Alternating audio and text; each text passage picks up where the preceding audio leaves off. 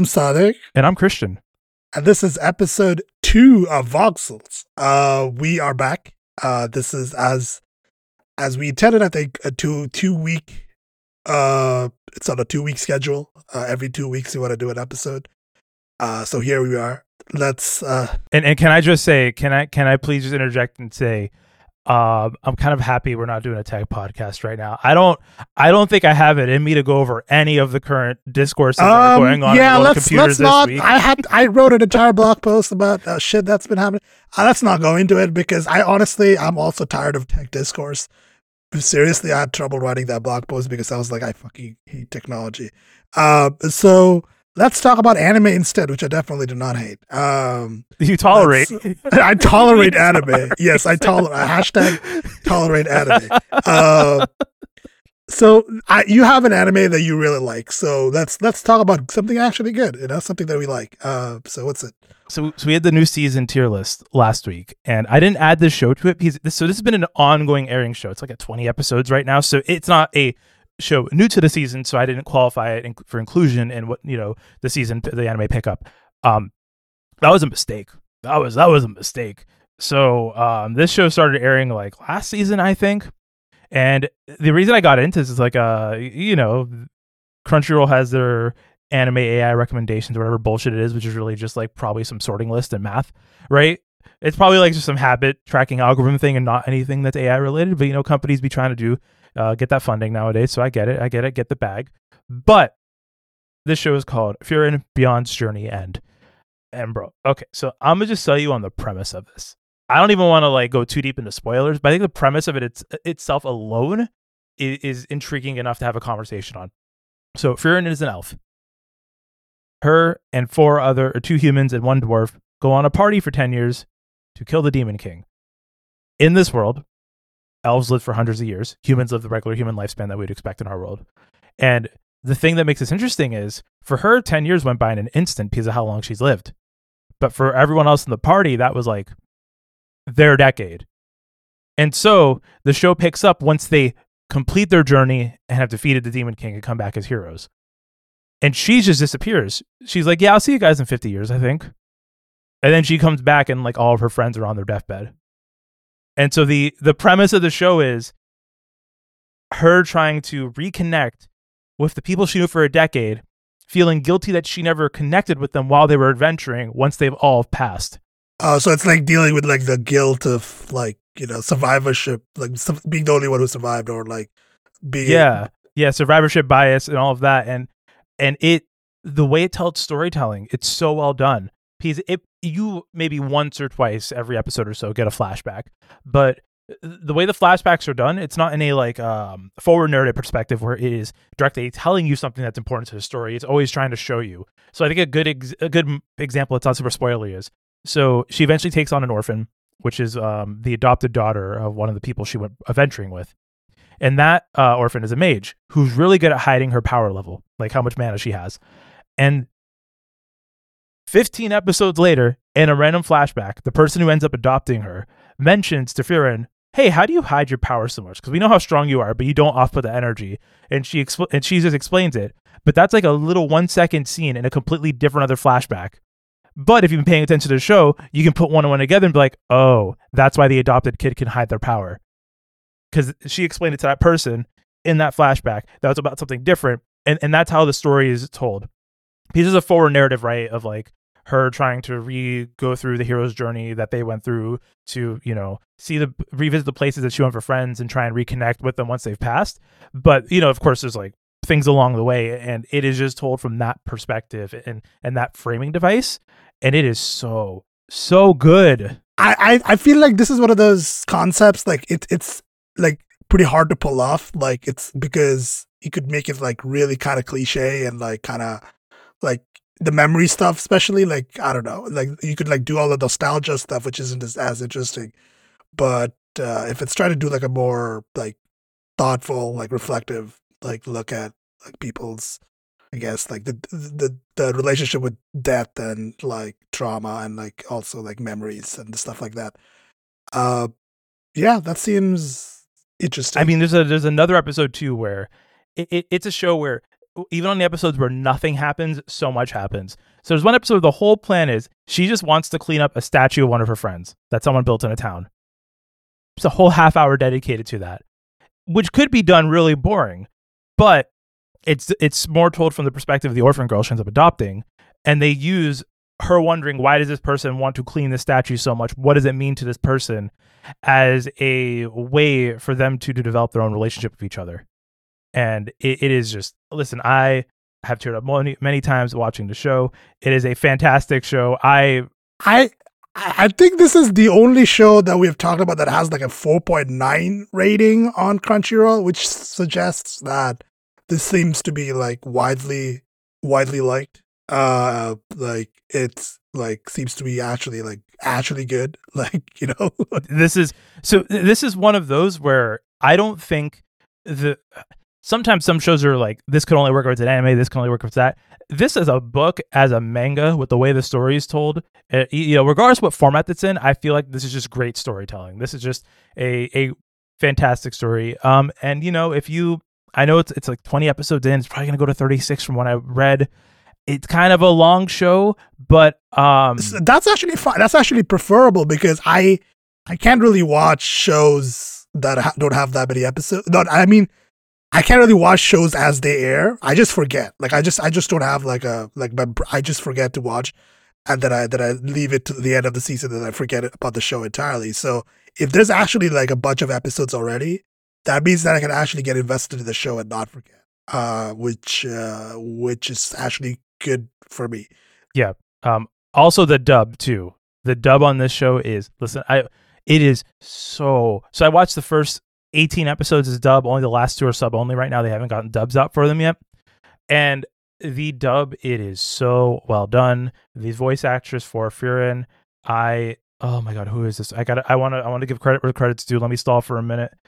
Frieren journeys. And- I am always like, uh, I think I, I mean I'm when I when I used to watch anime, like I used to be like strongly. I mean not strong, but like very much preferred watching subs, uh, which subs instead of uh, instead of dubs because a lot of the time, like dubbed voice acting isn't like up to par. Like I feel like it was like you know missing, like the voice actors are missing like emotional con like stuff in the in their in their voice acting. Uh, but uh, I mean, the last time I can remember there was that watching like a good dub of an anime was uh, the original Fullmetal Alchemist anime. Um, I don't know if you've watched. Really original, not the not the remake. I thought the remake was better. No, not the bro- not Brotherhood. No, like the original Fullmetal Alchemist anime had like a really good dub. Like I, I, I if anybody else is in the audience, uh, is uh, has watched that, has watched dub version of Fullmetal Alchemist, uh, you probably know what I'm talking about. It was a really really good dub, but that was the last time I remember uh like a good dub. I think Naruto also had some good dubbing because it was like a really big anime. Yeah. Uh, so I have the name though. So this person is Mallorie Rodak, and this is apparently like her first leading role from what I can see.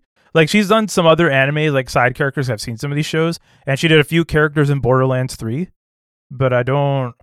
I'm not seeing any like uh like protagonists on this. Um, some important side characters. But yeah, no voice voice acting is fantastic. Um, people are it is. Listen, I you don't watch enough animated to, know this is a problem, but I am sick of the amount of like fantasy shows where everyone has a baby voice. Like no disrespect to people who have baby voices, but this is an elf that's been alive for like four, 500, 600 years. They don't need to sound like a loli. That's not how that works. Yeah, that's yeah, that's I think that's uh that's one of those anime tropes. Uh but yeah, so uh, watch this show. Um, this show's very good. Um, once again, I know it convincing you to watch any anime is always a struggle. It's a difficult proposition, but, but this one has this, a better chance because the star so rating episodes. ain't wrong, and I there's no there's no there's no fan service. There's none of it. Every episode I've seen, there's like so some of the kids are or some of the characters are kids, right? So they of like childish jokes about the in character, you know, right? It's never anything that's like creepy or anything like that. It is just it it, it is so good. Um I good show. Good show. I'm very happy to see where it goes. And this is probably one of the ones because I know it's probably gonna end where like the manga picks up from here. I will buy the books for it probably when it's done. I would probably buy the buy the books. But all right, so um that is that is my anime follow up for more shows that people should watch. Now, I don't know if this is something people should watch, but people have been forced to, I feel, partake in. I mean, what people, I mean, watching is what I've done with this, uh, because I don't want to play it. Uh, so we, we want to talk about, as everybody's talking about, uh, on every video game podcast, every video game article, uh, these, this past week or so has been about, uh, a game called Palworld. You may have heard of it if you, you know, follow video game news or discourse at all. Uh, so what is Palworld? That's the question first, is and foremost. Uh, maybe the question first is why is Palworld, but I think we can start with what. So, Palworld, Power World, Palworld. Everyone has been saying it's Pokemon with guns because that's the marketing. There, are, it, you, I, I, I'm sure there are guns in this game, but I have not ran into any. So basically, take Pokemon Legends Arceus, a game you have not played, Minecraft, a game you have played, and Ark Survival Evolved, a game I've played. Have you played Ark? No, I have. I don't. I'm not really a fan of survival games, so I don't play them. Um, but I know I'm I am aware of Ark Survival Evolved. Yeah. Uh, but I've not played any games like Ark or Rust or like Valheim or like those those sort of uh very like survival oriented where you have to like craft stuff and like you know like build a base or whatever, right? Uh, so I haven't played them. No. Uh, well, so it, it mixes all three of those genres together um, into one game. And here's the thing with all the discourse, all the discourse aside about is it AI generated? Is it a ripoff? Should I simp for the company? You know, all, all that shit. Put that shit in the trash where it belongs because the game's actually kind of fun. That that's the biggest problem. If you like that kind, if you like that genre of game, because you you spawn out, you have to do some base building, and then you capture these Pokemon, sorry, pals, and then you can have them do automation stuff for your bases, right? You can have them like build resources, all of that. So there, is there a commentary? And I think the game pokes fun at it. Like there's totally a commentary on like how Pokemon probably is some form of slavery, uh, especially because every character in the game has like a sanity level, if, depending on how much you work them. So there are, I think the, the game designers are aware of, of what they're poking at with this, but it is still like a fun survival game and um and I don't I don't go too hard on those. Like I think Kato was saying it, Remap Radio, same thing. Because like I'm sort of similar with these. The first five hours where you initially get shit started is usually the most fun of any Minecraft like game, and then afterwards it just becomes a chore, and that's where this falls into. But that, that's the genre. Some people it, some people live for the chore shit, right? Some people live for like those routines and all that. I, I, I kind of like I, I, don't play survival games, but it sort of reminds me of playing like Animal Crossing. Um, because Animal Crossing has this like say similar. I mean, it's not Animal Crossing is not a survival game, but it has this like similar loop, right? Like where you're like doing these tasks, like you're not craft. I mean, you're kind of crafting, but like you're building these small goals to build a bigger thing, right? And like like survival games kind of have that, right? Like you're you're doing small tasks to like towards like a bigger bigger goal, right? And Animal Crossing works like the first like I don't know like 30 hours of Animal Crossing New Horizons like like really really worked. Like I like it was just it was great like to just be in the loop doing the thing, but then you get bored. Like I got bored anyway. Um, so that's the problem I have with this like sort of genre. Well, it's also more of a social game too, because this does have um I think dedicated servers is working on building, but right now it's like eight people co-op on console. I think it's more on on uh PC, and, and, and that works so much better because I think this is a fun like hey, I have nothing to do. Let's hang out in a Discord room and just fuck around in Power World kind of like thing, right? Yeah, that's that's yeah, that's I mean that's what survival games are fun for, really. Like stuff like Valheim is really popular for that. Like you know, it's it's a good hangout game. It's like a good like you know, uh, you know, you can hang out with your friends and build some shit, and that's it. Like it's like Minecraft, and Minecraft works for that as well. So, uh, and I'm and I, and all the discourse is just I, I I'll say this. Uh, I know we like like I, I don't really want to get too deep into the discourse because honestly, a lot of it is just so mind-bogglingly idiotic. But like, it's this this game is like. I think the discourse is just silly. Like I, I, I don't understand that people don't need to simp for the Pokemon company. Like you don't like you don't need to be like copyright police for for the Pokemon company. They can do that themselves. Uh, like that stuff is just. It's very funny to me that people are like, you know, who we need to defend the innocent folks at Nintendo, they never go after anyone. They never go after anyone. they if they're gonna file a lawsuit or, or something, they can do it. They they can they they, they are aware this exists. They're not. But if you look at any video game company, right, I think Nintendo's legal department is probably the most well financed. Yeah, and they are very very aggressive. Uh, so the fact that they haven't like done anything about this game, I think suggests that they won't, like they don't care, like they just don't see it. Well, uh, and the thing too about these kind of lawsuits is right is you have to prove, firstly, it's like a copyright infringement, a ripoff, or whatever, and that it has harm. And there's the downside of every copyright lawsuit is what if the judge says no, it is not. You open the door to other shit. That I feel like that's the that is probably why they haven't gone after them yet. And Nintendo uh, probably also sees like a PR nightmare. Like you know, if you if you do a lawsuit against this game, this game is so massively popular that attacking it will just cause it like like people will not be happy with the Nintendo. You know, like it'll cause like a PR. It's a PR problem. Like it's a PR disaster.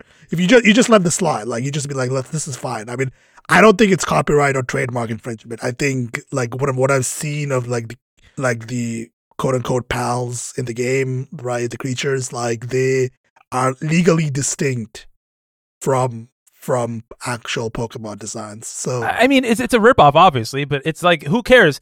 But like at the same time, like um, Drake ripped off the whole continent of Africa for his musical style, and no one seemed to care. um, yeah, that's well, that's another can of worms. He ain't uh, Jamaican. Why he talking like that? No one in Toronto talks like that. I know people from Toronto. That's uh um, some people, in, well, except for those who immigrated from, obviously, like that, yes. immigrated um, from, uh, but but not the white boys in, in that part of the city. Yeah. Um, all right. Uh, let's let's stop there before we like have like an entire discourse about. But yeah, Palworld's a good game. Uh, Palworld's a good game. Um, I'm excited to see where it goes. I'm curious. So everyone's talking about is this like a short burst or is it a long tail? I'm curious to see how it blows up on Twitch and that. Cause I know right now it's a game that a lot of people are playing, but I don't know like. Um, I I think what will ha- I I think what will happen with this is what happened with Valheim is that it's gonna have this short burst of like extreme popularity, but it's gonna like it's gonna go down a bit, like, but there's still gonna be like a dedicated group of like people who are like hardcore into this game and like playing this game. It's gonna have like a community right? So it's not gonna be as popular. Like I don't think it's gonna become Minecraft, but like it's gonna have like a following. Uh, I think that's that's what's gonna happen. Um, so, uh, which is fine. Uh, good for them, I guess. Uh, and uh, do we have? I think we can definitely prove like the uh, any of the assets are were were generated using uh, uh who cares? Who ca- okay? Listen, I okay. I don't. God fucking damn it. Okay, here's. I'm I'm getting myself five minutes max to talk about this. This is this game of a small studio who's on a shoestring budget, who probably is mostly financed by the Game Pass deal. Okay, from what I can tell, there's not VC money going into this. And I didn't, you know, to be clear, I there could be VC money going into it, but it's 2024. There's no VC money around right now. It's like no one AZ whatever is not funding Pokemon ripoffs. So, so with that in mind, even if they did or did not use Midjourney or any other AI generator, who cares? They're not ripping off independent artists, nor are they a company that can afford to finance a full art team, even if, you know, with how expensive games are to make right now. So what I'm saying with that is is AI art is normally not great, but it depends on who's using the tool and for what purpose. Now, once they've had all this drama, like, hey, I imagine too, a lot of the new pals that'll come in through updates are probably to be far less legally distinct from Pokemon and be far more unique just because the amount of backlash they've gotten. But whether it is or is not ultimately does not matter because this is not like Square Enix uh, using AI art for album covers and Foamstar. This is not like Ubisoft like getting rid of their whole art team. You know, if they, I don't know if they did, but like if they were to like say, for example, a company like Ubisoft got rid of the whole art team and replaced it with just an AI art generator. These are there's there's levels to this, and that is my my my final take on most of the AI discourse is. It is a thing. It is a thing. It depends on how the thing is used. It is it, it- like you we have mastodon servers that have abhorrent content and we have mastodon servers that have strict guidelines mastodon itself is not the tool it's the moderation it's everything around it it's the human aspect of it And I, I don't want to like open this uh Pandora's box even further because that becomes we become a tech podcast and that's not weird. This this is not gonna happen. We're not we're not gonna do that. Uh, this is not the podcast for it. If you if you want me to write a blog post about AI shit, please add me. Uh, and because I've been thinking about it, but I just haven't bothered with it. So you know, tell me if you want that. But anyways, uh. le- Next thing, next thing is I have not heard anything about this. This is a completely. Uh, I've not watched this video. I've not I've not heard anything about this. Uh murder this is like a video by uh the YouTube channel, uh the folks over at People Make Games, uh about murder murder games like uh like wh- wh- what we call it like uh not Jubensha. It's it's a, so it's like a tabletop game. Um, you know, Critical Role, a lot of stuff popular in the West. Uh, you know, um, white people cultures. I like to call it. Just, I'm kidding. There there are a lot of. I am please anyone who is black or brown who loves tabletop games. I respect what are you. you talking But I open up, but I open up Critical Role. I open up all Have these you- Twitch streams, and it's just a you, bunch of do you know the podcast friends at the table, bro? Like uh Austin Walker, shout out. Uh you know, I actually don't know what Friends at the Table is. Actually, no. Okay, it's it's a it's a play podcast. It's a, it's like a it's a role playing. I think D and D. Not I don't know if it's D and D or not, but uh, you know it's it's a role playing. Well, the real time follow up. I was proven wrong, and I just need to stop watching the big YouTube tabletop channels. Yeah, the critical role is definitely the biggest one. That's uh, that's for sure. Yes, critical role is massive. Uh, but But yeah, uh, so this is um same style of like you know tabletop games, and it's a genre is popular in China. Is like uh, brought branched out to Singapore. Um, so link we have in the show notes. Um, which you can always find at voxels.fm is a people make games video. Um, complete aside, but everyone should if you have not seen the Palestinian game developers video that they put out like a month ago. Fantastic video, worth the entire half hour watch. Explains a lot of nuance on a unnuanced situation, or, or rather a situation that people don't speak with much nuance on. Um, and so what this game sort of is, it's uh six people in a room. There's a game master, and they're basically spinning a murder tale. So you're handed information, right, that you have to yourself, and the character you're supposed to be playing, and it's basically like a whodunit murder mystery, where someone dies, and then as the game progresses, right, the game master only steps if needs be, just is there to move the story along. You people have to question each other, talk to each other, and figure out who actually committed the murder, which um is great. Like I, people, I feel I feel like there is not enough, at least in the West, right? Experiences for tabletop content where you can just go out to a place and like meet random people and like you know have a game. Like I, I don't you know down here in Florida I don't know of any I don't know if you know any in Toronto like places where you go and they do like D and D like they have game escape rooms that I've seen but not anywhere it's like hey yeah like I'm gonna go down here you know get some food and you know sure let's do like a quick campaign of like this short D and D session or whatever I think that does exist. It depends on where you are. Uh, I think Toronto has stuff like this, but also I'm not a tabletop uh, RPG person. So if anybody, if anybody is in our audience and has experience with this kind of like you know in person at a at like a board a board game shop, uh, usually board game shops usually sometimes do these kind of things. Uh, there are like cafes and, and stuff like that, that that do this kind of thing. I know there's at least one in Toronto that does it. So uh, if you're aware, uh, you know, please let us know. Please send us links, uh, because I'd love to know.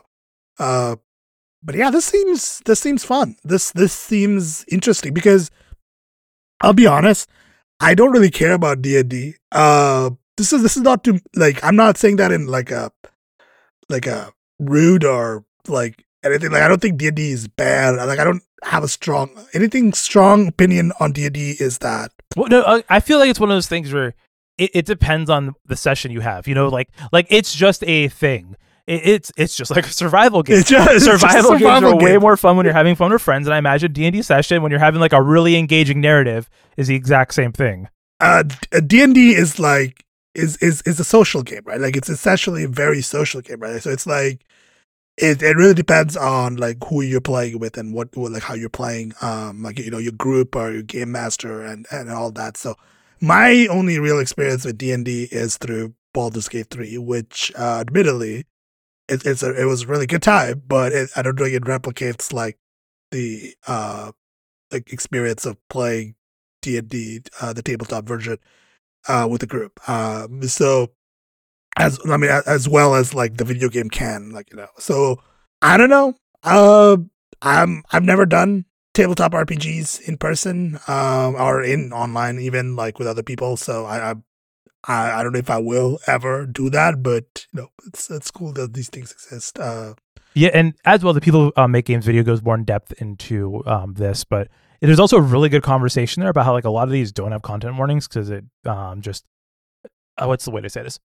So it's not that having trigger warnings and content warnings in games are something that more or less like is a Western thing, but more or less Western developers and people um, I can speak for North America. I really don't know how the culture is on that in, in Europe. Like, I mean, Mastodon, I see people all the time talk about content warnings and that, but I mean, the Ma- Mastodon is not representative of, of all of Europe. Um, sorry to the French, but um, for for us at least, you know, North North America and, and parts of South America, it's been a lot more common nowadays for games coming out of here to have content warnings, trigger warnings, um, even modes like uh, uh, what is that one by Obsidian, the Grounded they have that uh, arachnophobia mode, right, where you can turn off all the spiders and turn them into purple blobs. So there, there's a bigger push for that here. But the um this a lot of these games, a lot of the mysteries, uh, a lot of them tend to also have a murder, but then there's always at least one assault in the game, and and it doesn't. There's no warnings for it. So there's these sort of uh, talks about how it's not great. You know, if you're doing a session with someone who that's a trigger for them, and then they just uh oh yeah by the way you're about to get assaulted. And it's like ah that's not good. Not good at all. So uh, uh laura laura laura k dale laura k buzz uh some of you might, might know already uh her uh she has like this video series that she does on youtube called access uh, accessibility which is like uh talking about video games and uh like uh accessibility and she did a video uh, a couple, a couple weeks ago uh, about PTSD and in, uh, PTSD and like gaming accessibility and like the use of content warnings. So I just wanted to mention that out here because we we talked about, we talked about content warnings and it's a very good discussion. I'll, I'll like it'll be in the show notes because I think it's a good video. Uh, people should watch it. Uh, Laura makes good videos. Uh, people should go subscribe to her stuff. But yeah, it's you know it's a it's a complex discussion because uh, even in uh, quote unquote Western video game uh, content warnings are fairly new, and they're not like a lot of games will have content warnings, but they're like not specific or not in the right place, or you know, it's starting to becoming more popular, and especially uh, with smaller games, um, and with, with even with AAA games. Like I try to do content warnings and like trigger warnings and stuff like that more better like like better use of them. Uh, so that's a good discussion. Uh, so that's uh, I mean I want to I watched the video. I watched the video. I put the people make games video on my YouTube watch list, so I'll I'll, I'll get around to it. It's it's it's a it's a I'll watch it. Uh, I should say last thing I want to touch on before we go on to the next thing is um out of all the uses for VR, there's before I sold my Quest, there's one game I you need someone else with VR to try it out, but it's like a uh virtual reality style D&D game where it's meant to be ran tabletop, but you it immerses you in the environment because you know you have a VR headset on.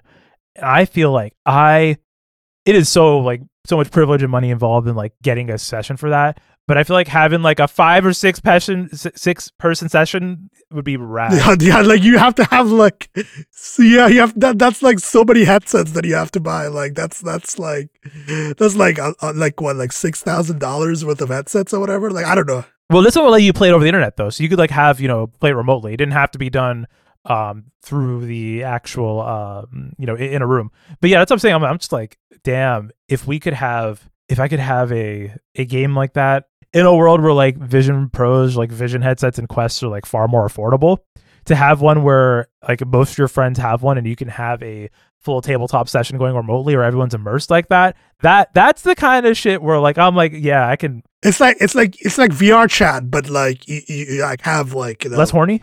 Less, Hopefully, less horny, maybe less horny, maybe less horny. You never know.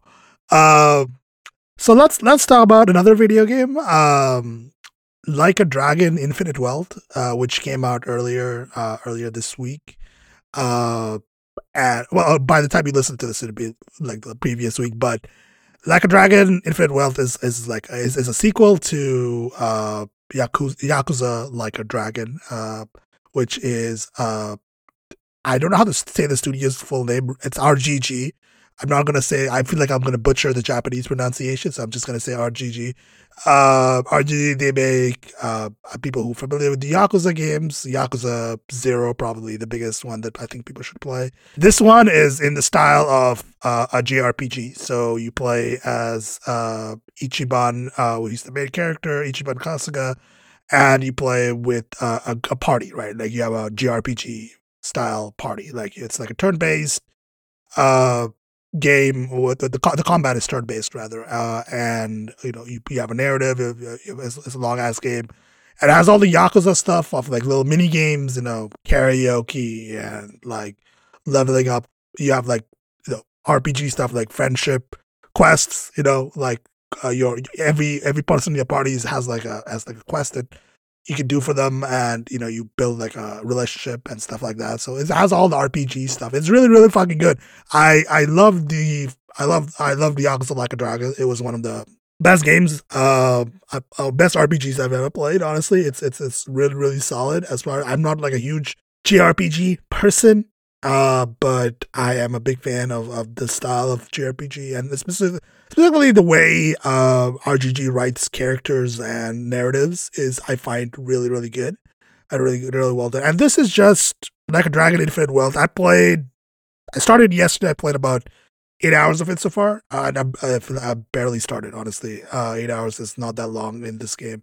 Uh, like it, not much happens in eight hours. it's it's it's it's incredible, but yeah, it's it's like an iterative uh, improvement on on the previous game. RG just sort of builds um, builds on top of like what what was good about the previous game. It sort of you know just makes everything a little bit better and then more interesting. The, uh, we have a new locale. We are in for the first time in in this game in this series, like the Yakuza slash like a Dragon series' history.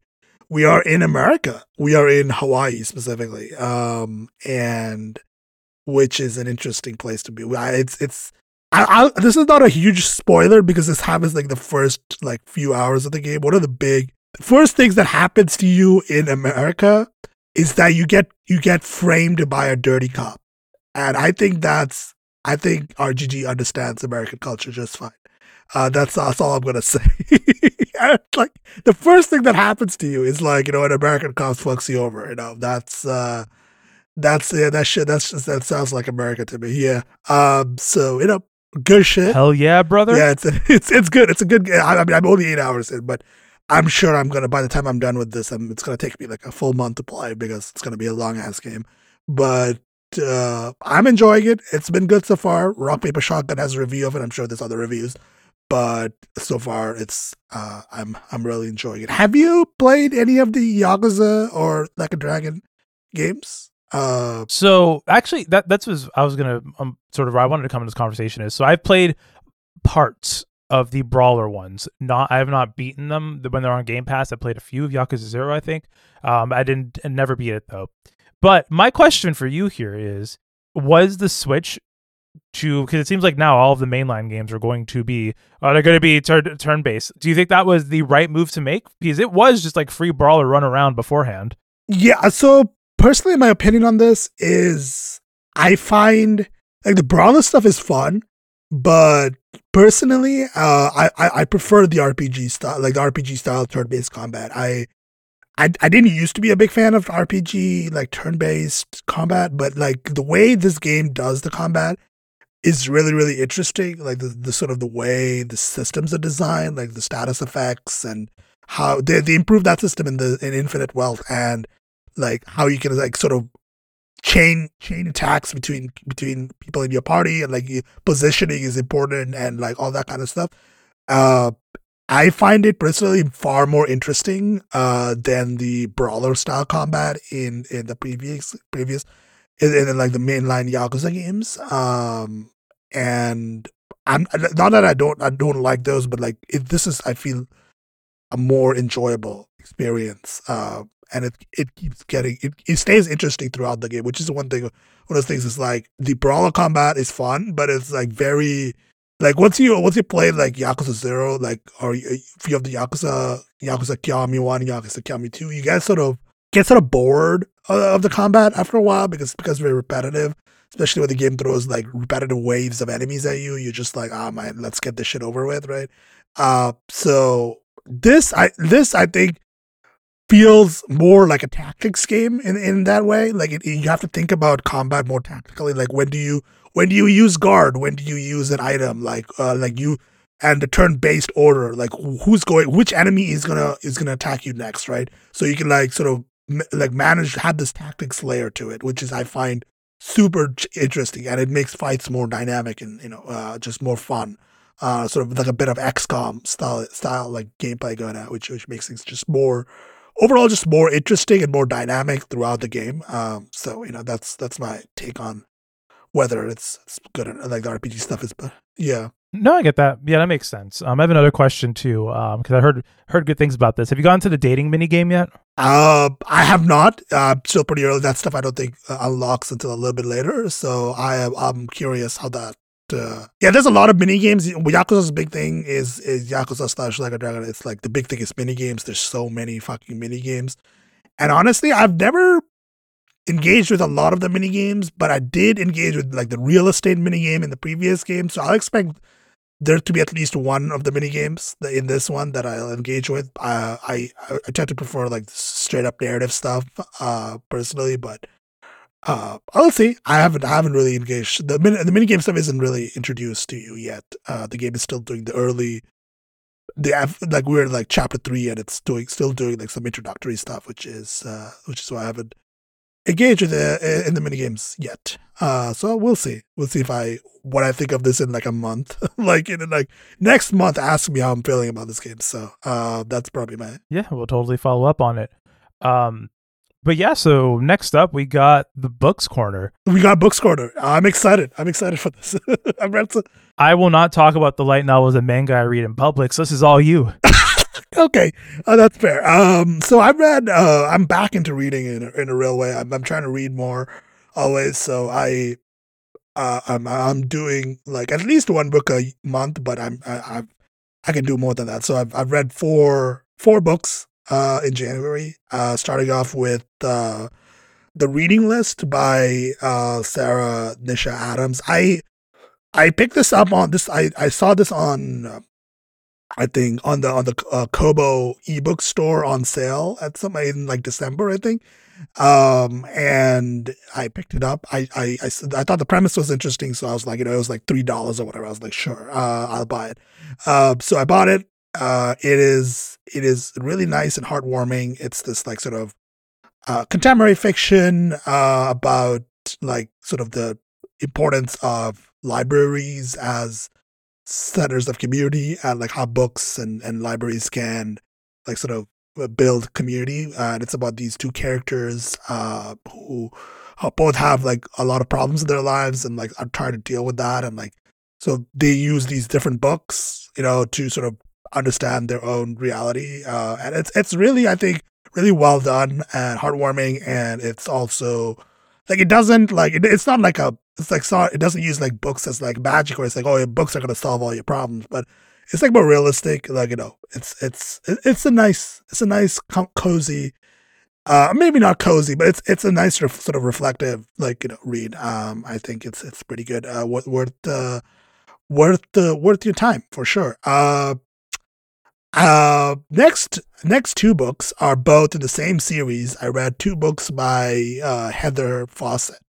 Uh, I read uh, the first book of the series, uh, the Emily Emily Wilde series, which is which is the series here. Uh, Emily Wilde's Encyclopaedia of Faeries, and this is a fantasy fantasy novel, uh, sort of historical fantasy, I'd say more more than anything, and also it's about it uses a lot of uh, lore about fairies, uh, fae, um, and it does it really, really well. The author really did her research when it comes to like you know fairy mythology, and like it makes good use of fairy mythology in a way that I haven't seen in a, in a while. Honestly, it's some of the best use of mythology, uh, like that specific mythology, like uh, and it's it's really, really well done. The characters are very uh very fun. And the book is genuinely quite funny in some places and heartwarming and charming.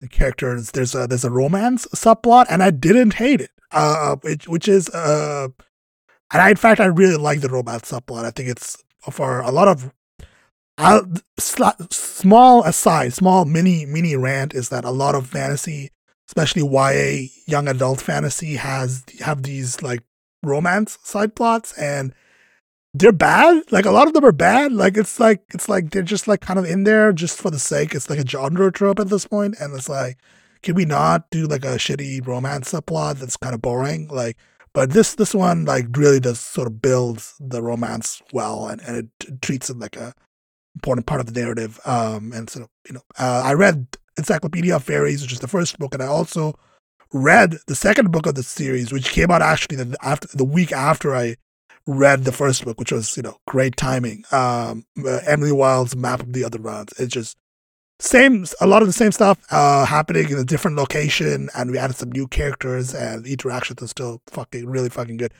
So if you're looking for uh, a new fantasy series to read, uh, it's not complete. Uh, I think there's going to be a third book. Uh, yeah, there's going to be a third book in the series. The author has indeed confirm that. Uh, but if you're looking for a new fantasy series to dig into, uh, the Emily Wilde's really good shit. Heather Fawcett doing good work out here. Uh, last book. Uh, uh, this is the second book in the in Becky Chambers's uh, Wayfarers series. I read the first book in uh in 2022 when I was doing my reading challenge that year, where I did like one book a book a week. Uh, Closed and Common Orbit is the second book of the series. And honestly, this shit, this shit is the straight up the best sci-fi out here right now. Like no, I don't think anybody's writing sci-fi as well as Becky Chambers is right now. It's straight up some of the most humane, most of the the most compassionate and well written like sci-fi uh, stories that I've I've read in a long time. Uh, very much worth it. It's just start with the first book and you know go from there. And it's it's really really well written. Uh, I I highly recommend it honestly, I I read this book. I could have read this book in one day if I didn't have to like stop and like do other stuff because it's just very very. I just devour this shit. Like I read the first book in a single day. Uh, when out in in 2022 because I was just like, this shit is so good. So yeah, uh, those are the four books I've read. Uh, really really good shit. Uh, I I'm not. I I'll actually be continuing with the Wayfarers uh series. Uh next week uh, when I uh, when I start another one. So you know, I'm I'm gonna continue that and then move on to something else. Uh, so that's my books corner. Uh, and I would like manga re- and light novel recommendations that would not make me shameful to post them on the internet. So if you if you have read any good light novels um, that are not animes, actually, like to the, the listeners too, if y'all have read any light novels that are like not animes, like you know some interesting shit that's being translated, like I'm more than happy to pick it up um, at me. Um, but I have I have one other thing I actually want to bring up. It's on our notes. I want to end this with an album recommendation. We don't talk much about the album, but I think you know, giving weekly recommendations for media might might be might be a cool thing. So let me just call this. Let me just as I stall to pull up this Bandcamp link, I'm gonna type in media recommendations. So um, I've probably sent you all this dude stuff. He's on Stone's Throw, not Knxwledge, but another artist called Mndsgn. And there's a beat tape that came out last year called Snacks with three X's. And um it's a fire beat tape. I think everyone should should check this out. It's uh good. It's on all the streaming services. Bandcamp link, of course, though, because that gives the artist the most amount of money. But um, yeah, no, I was fucking with this really hard last year, and I don't feel like enough people have um, checked it out. Yeah, uh, mind Mndsgn is kind of like one of those like I feel like Knxwledge is. I mean, I, more people know Knxwledge, I think, than Mndsgn, but like Knxwledge. It's a piece of Anderson .Paak collab. Yeah. Yeah, because of the Anderson .Paak collab, more people know Knxwledge. But you know, there's a whole community of like, you know, beat tape makers out there, and a lot of them are on Bandcamp. So you know, you might want to people might want to. Doesn't the Alchemist have like a subscription service for Beats? Am I making this Uh, up? I I think you're making that up. I don't think that exists. I don't think that exists. No, no, no, no, no, no. The Alchemist does. The Alchemist has like some kind of direct consumer shit. I Yeah, he has a website where you can buy his music directly, but I don't think he has like uh a, a like a like a store where you can buy like beats from it. But uh the Alchemist has like a direct consumer. Sh- yeah. Oh yeah, Alc Records. Yeah, you could buy all of the. uh Yeah, yeah, there you go. Yeah, yeah, yeah. Okay, so I I was making some of it up and all of it up, and that's what's in, that's what's important. Yeah, I music wise, uh Oh, he sells drum and sample kits. That's it. You can buy like production tools. That's what I was thinking of. Yes, you could buy his his actual music, but you could also buy um drum kits. Yeah. Oh, that's cool. Um, I, I have not. I mean, I, I listened to. Uh, I don't know if I would recommend it. I'd re- I listened to the new Benny the Butcher album, uh, which which came out uh, this this Friday as we record this. Uh, and I'm I don't know if you felt this. I, I I'm a like I guess I call me a Benny the Butcher fan. Um, but uh, this latest album called Everybody Can't Go, like production wise, honestly, incredible. Like this is an incredible production. There's some Alchemist beats in here. Hit Boy did a lot of it, uh, and it sounds good. But lyrically, I felt a little bit. It's like a little bit hollow. I don't know. Uh, like I don't know how what you thought of that, but uh, I felt it was a weaker album than Tana Talk Four, which was the album for this. Uh, Okay. So, my thing about Griselda Records is you you engage with them like you would engage with wine, not often and in short bursts. Okay, I I enjoy a lot of Griselda records, but I'm not like it. it there's such there's there's such a thing as too much Westside Gunn, too much Benny the Butcher, and I feel like this one here is one where the Lil Wayne song was good, but a couple of them it's just like it. it they sometimes fall into tropes in their music, like lyrically and, and musically, and not all projects. Like I, I think I engage them in a way where each album has one or two songs to keep on rotation, but I usually don't fuck with the rest of it. Yeah, I, I, I, think Benny the Butcher especially is has fallen in a bit of a bit of a, I guess like you know lane of his own, like where he's, I feel like he's making the same music over and over again, which, uh, which I, I mean, that's that's a thing artists do, and there's a market for it, and there's an audience for it. But you know, I feel a little bored, I suppose, in some of the music nowadays. Like, uh, and I've never liked Westside Gunn. I, my hot take is like Westside Gunn is just straight up really annoying. Um, I find his fucking ad libs and whatever. The, bro, bro, you are you are stepping in dangerous territory. I will go to Toronto right now, sir. Bro, don't don't even don't don't even. and uh, and I, and I don't want to ever hear a conductor. We've got a problem ever again. Uh, Conductor is the hardest tag in all of hip hop. I am not taking this slander. Listen, that no, that that should go hard. We just hear him start screaming out, "Conductor, we have a problem." I think I think my problem with the tag is that if it gets overused, I think it gets annoying, and that's that's that's all I'll say. I don't think it's like inherently. Like I I'm afraid to ask you this question, but I have to.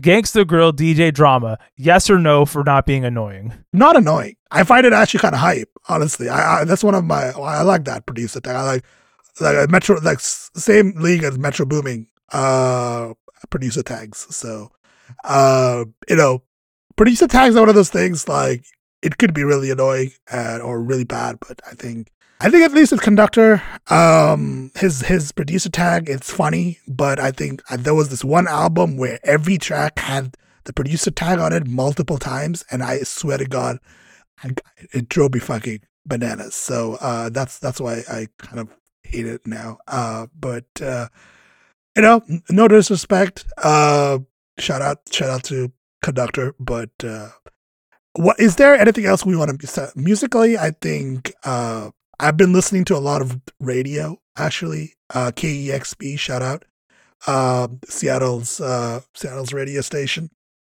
Uh, so because they, they have like an all What? yeah I'm sorry. What? No. What the fuck?